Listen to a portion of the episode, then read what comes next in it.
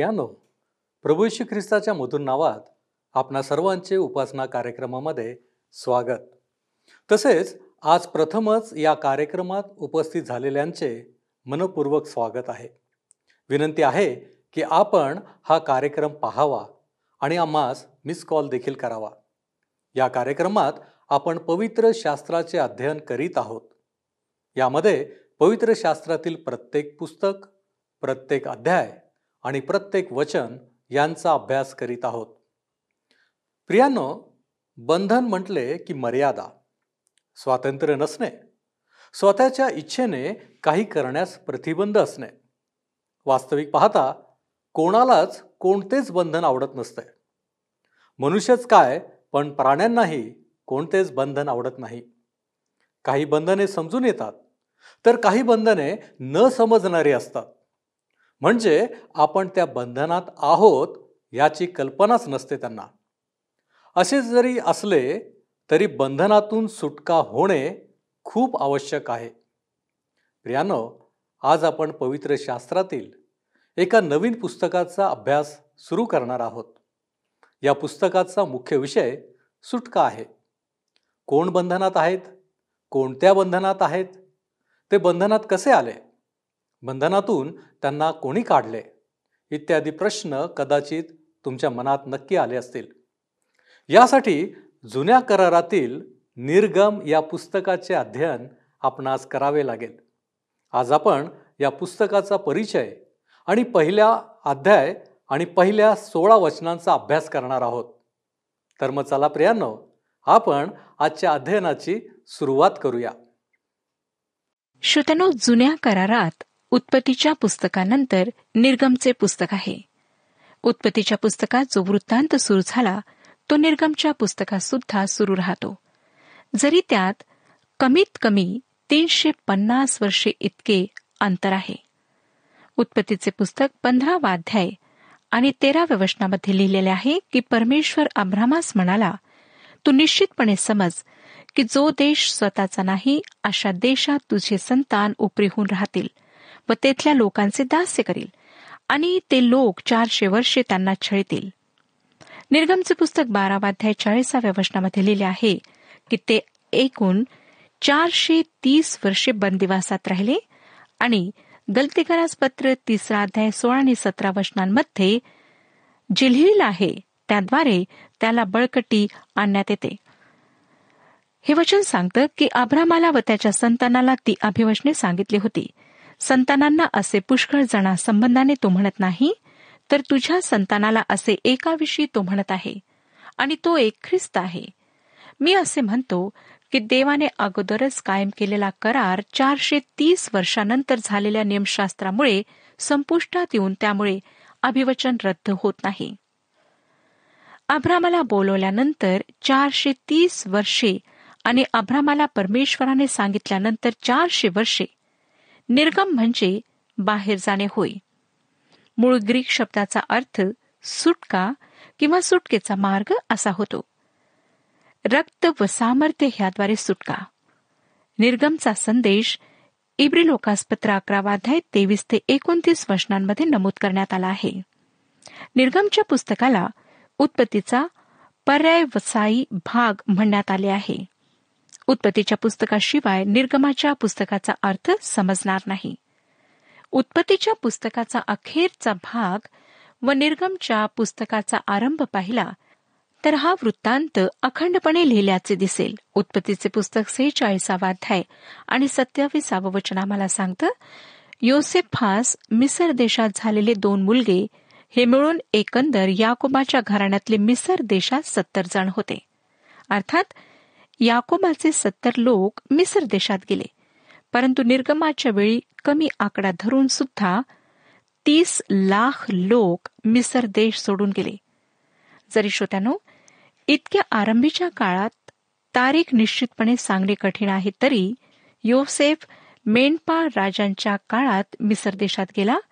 जे अब्राम इझाक याकोबाशी संबंधित होते खरे पाहता इस्रायली त्यांचे फक्त मित्र असावेत कारण मिस्त्री त्यांचा तिरस्कार करीत असत शेवटी तेथील मिस्त्री लोकांनी त्यांना बाहेर काढले तेथे एक असा राजा आला एक असा फारो आला जो त्यांना छळू लागला जो योसेफाला ओळखत नव्हता निर्गम हे प्रामुख्याने जुन्या करारातील उद्धार कार्य सांगणारे पुस्तक आहे त्याचा आरंभ अंधार व निराशा यात होतो तथापि त्याचा शेवट तेजस्वी गौरवात होतो या पुस्तकाच्या आरंभी देव कृपाळू होऊन गुलामगिरीत खितपत पडलेल्या लोकांची सुटका करण्याकरिता कसा आला हे सांगितलेले आहे तर अखेरीस उद्धारलेल्या लोकांच्या मध्ये देवाने गौरवाने येऊन कशी वस्ती केली तो वृत्तांत सांगण्यात आला आहे देवाच्या थोर पुरुषाचा मोशीचा वृत्तांत या पुस्तकामध्ये दिला आहे डॉक्टर डी एल मुडी मोशीविषयी म्हणतात की त्याने आपल्या जीवनाची चाळीस वर्षे आपण कोणीतरी आहोत असा विचार करण्यात खर्च केलीत आपण कोणीच नाही हे शिकण्याकरिता त्याला चाळीस वर्षे लागलीत जो कोणी नाही अशाला हाती धरून देव काय करतो ते समजण्याकरिता त्याला चाळीस वर्षे खर्च करावी लागलीत निर्गमाच्या पुस्तकात मोशेची भूमिका प्रमुख आहे तो जुन्या करारातील प्रथम पाच पुस्तकांचा लेखक आहे उत्पत्ती निर्गम लेवीय गणना आणि अनुवाद निर्गमाच्या पुस्तकात मोशेचे जीवन तीन भागात विभागलेले दिसते पहिला भाग मिसरमध्ये फारोच्या राजमहालात चाळीस वर्षे दुसरा मिध्यान येथील अरण्यात चाळीस वर्षे आणि तिसरा इस्रायलाचा नेता म्हणून अरण्यात चाळीस वर्षे मिसर देशातील अर्थात सूर्याच्या मंदिरातील त्याचे प्रशिक्षण त्याला देवाच्या मागे चालून इस्रायलचे मार्गदर्शन करण्याकरिता तयार करू शकले नाही परमेश्वराने त्याला अरण्यात ठेवून प्रशिक्षण दिले व त्याला हे दर्शविले की तो एकटा इस्रायलांची सुटका करू शकत नाही परमेश्वराने जणू त्या ठिकाणी त्याला एक पदवी दिली हे लक्षात घेण्यासारखे आहे की मोशेला परमेश्वराने प्रशिक्षण देऊन तयार केले त्याने त्याला चाळीस वर्षानंतर मिसरमध्ये वापस पाठवले मोशेला इस्रायलमधील वडीलजनांना एकत्र करून फारोकडे जायचे होते फारो इस्रायलांना मिसरमधून बाहेर निघण्याकरिता नकार देणार होता त्याचा नकार परमेश्वर आणि मिस्रचे देव ह्यांच्यामध्ये एक स्पर्धा निर्माण करणार होते इजिप्तमध्ये मूर्तीपूजा फार अधिक प्रमाणात होती अनेक देव व अनेक प्रभू त्या ठिकाणी हजारो मंदिरे होती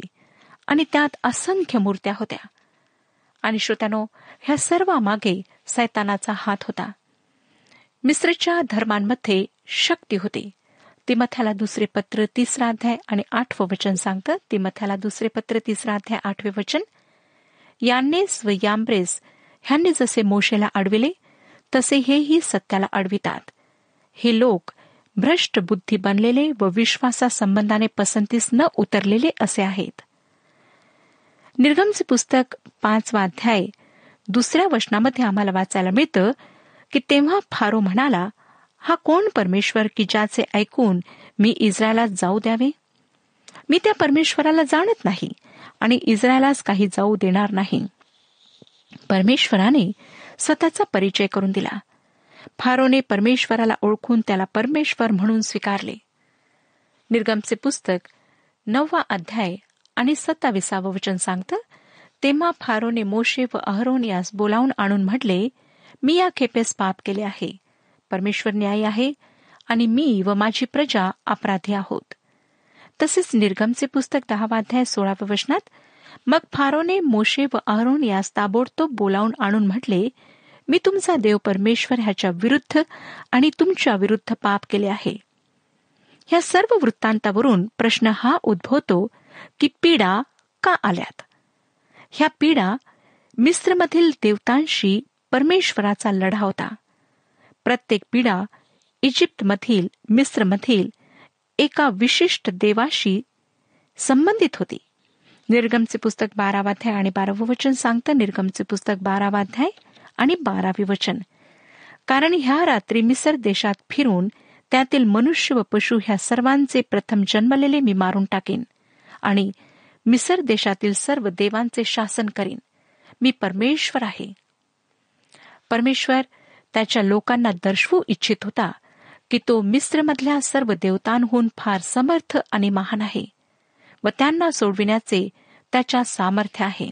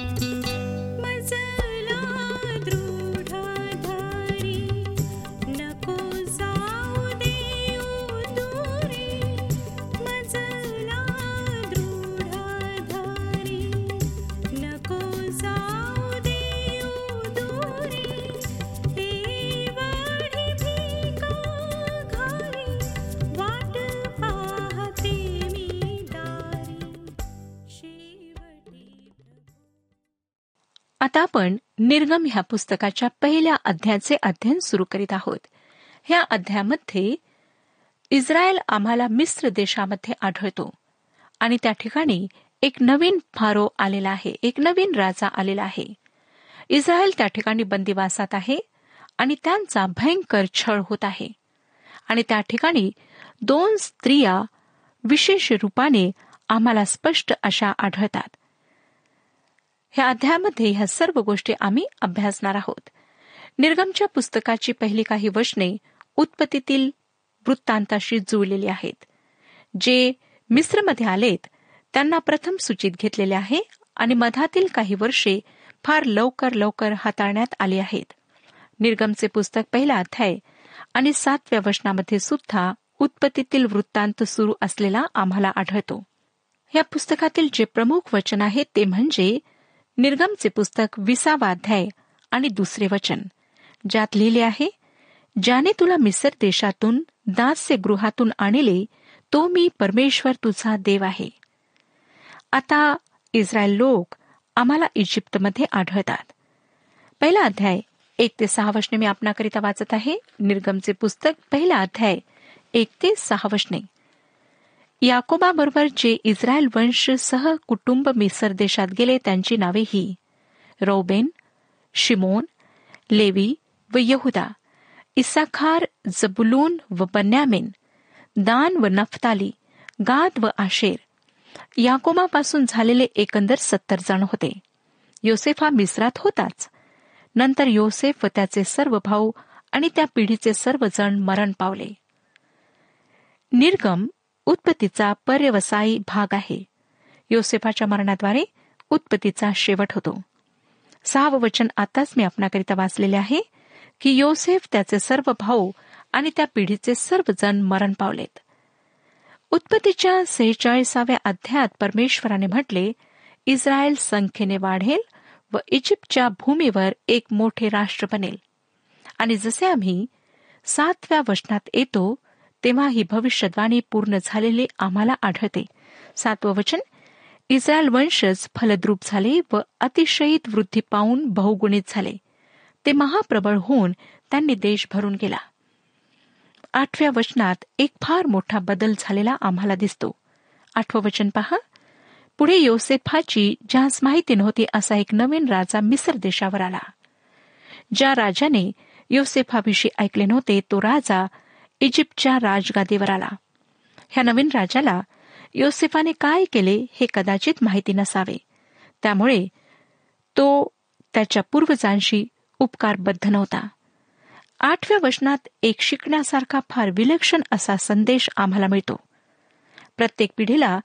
देवाचे वचन शिकविण्याची जबाबदारी ही निरंतर चालू राहणारी जबाबदारी आहे जर आम्ही पवित्र शास्त्र शिकविण्याची जबाबदारी पूर्ण करणार नाही तर एक वेळ अशी येईल की देवाचे पवित्र वचन लोक विसरून जातील एकदा एका व्यक्तीला कोका कोला कंपनीच्या एका अधिकाऱ्याने सांगितले की प्रत्येक कोका कोलाच्या बॉटलचा काही हिस्सा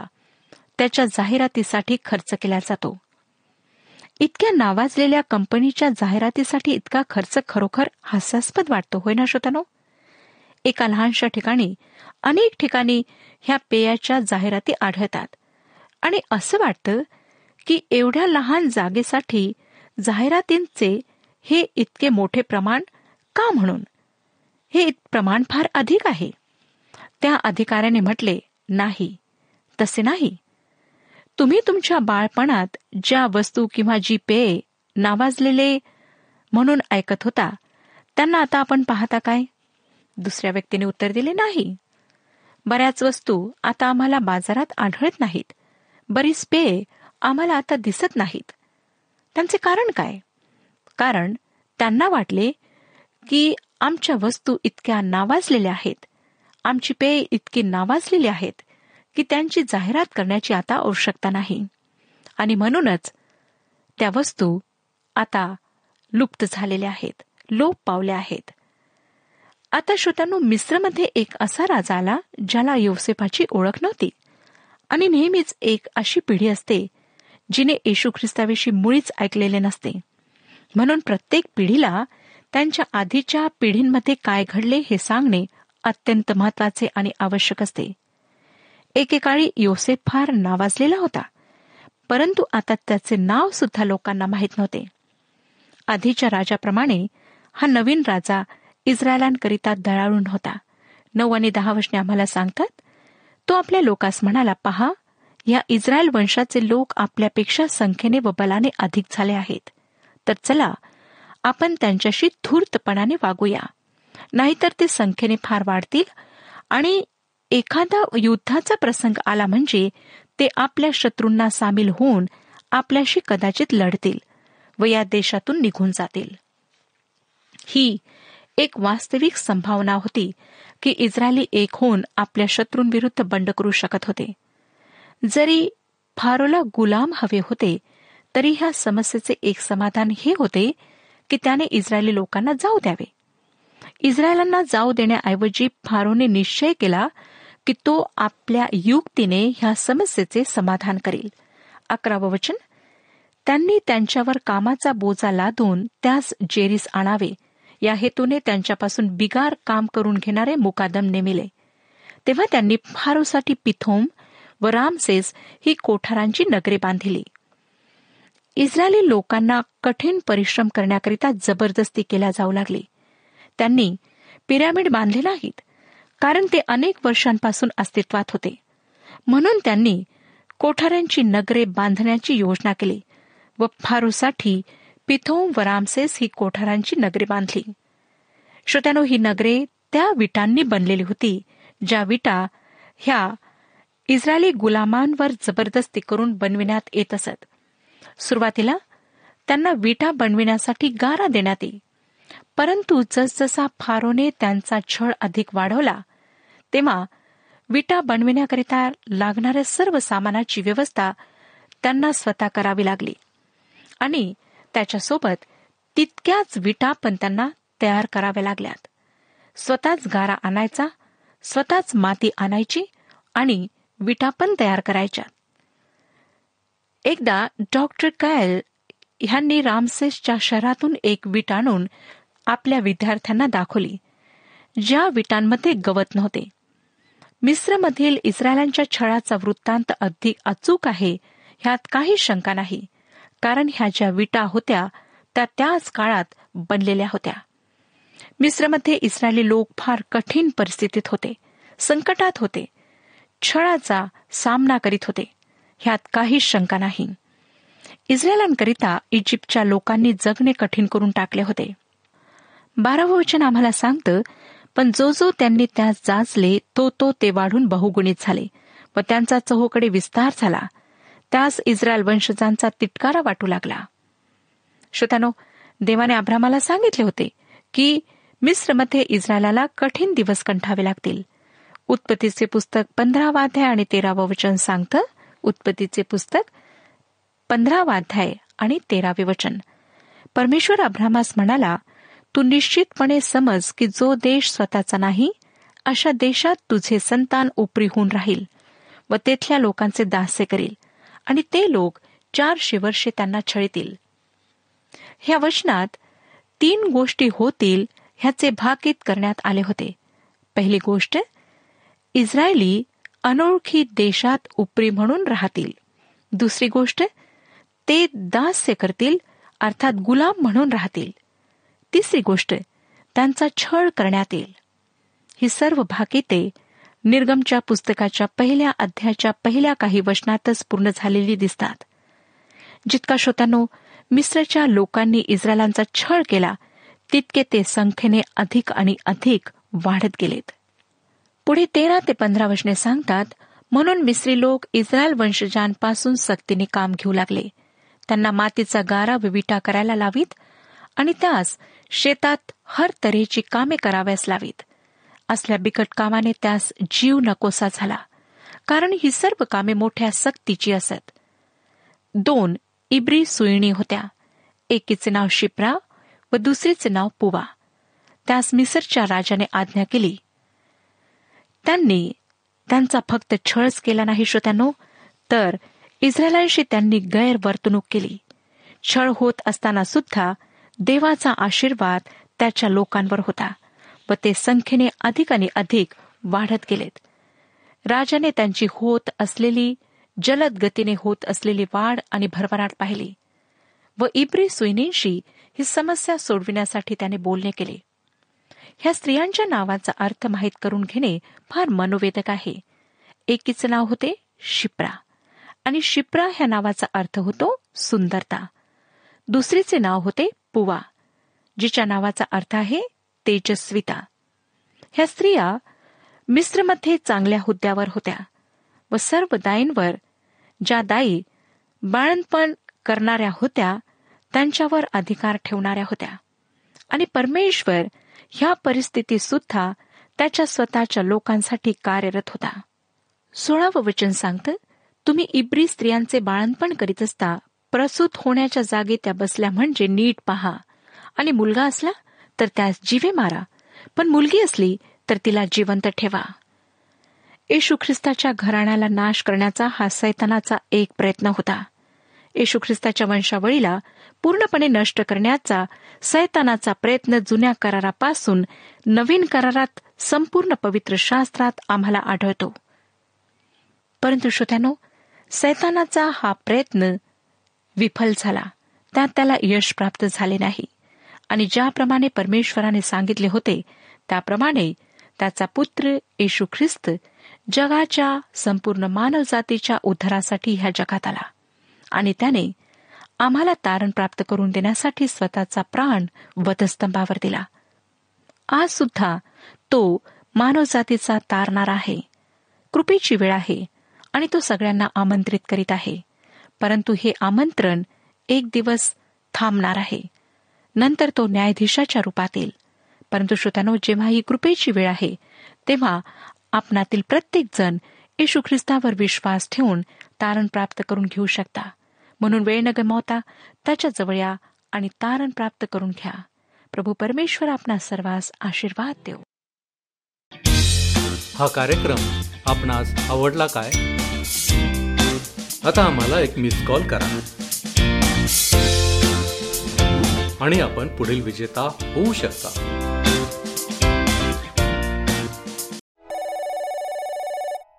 प्रियानो आपण समजून आले असेल की उत्पत्तीच्या पुस्तकातील कथा पुढे निर्गमच्या पुस्तकातही चालू आहे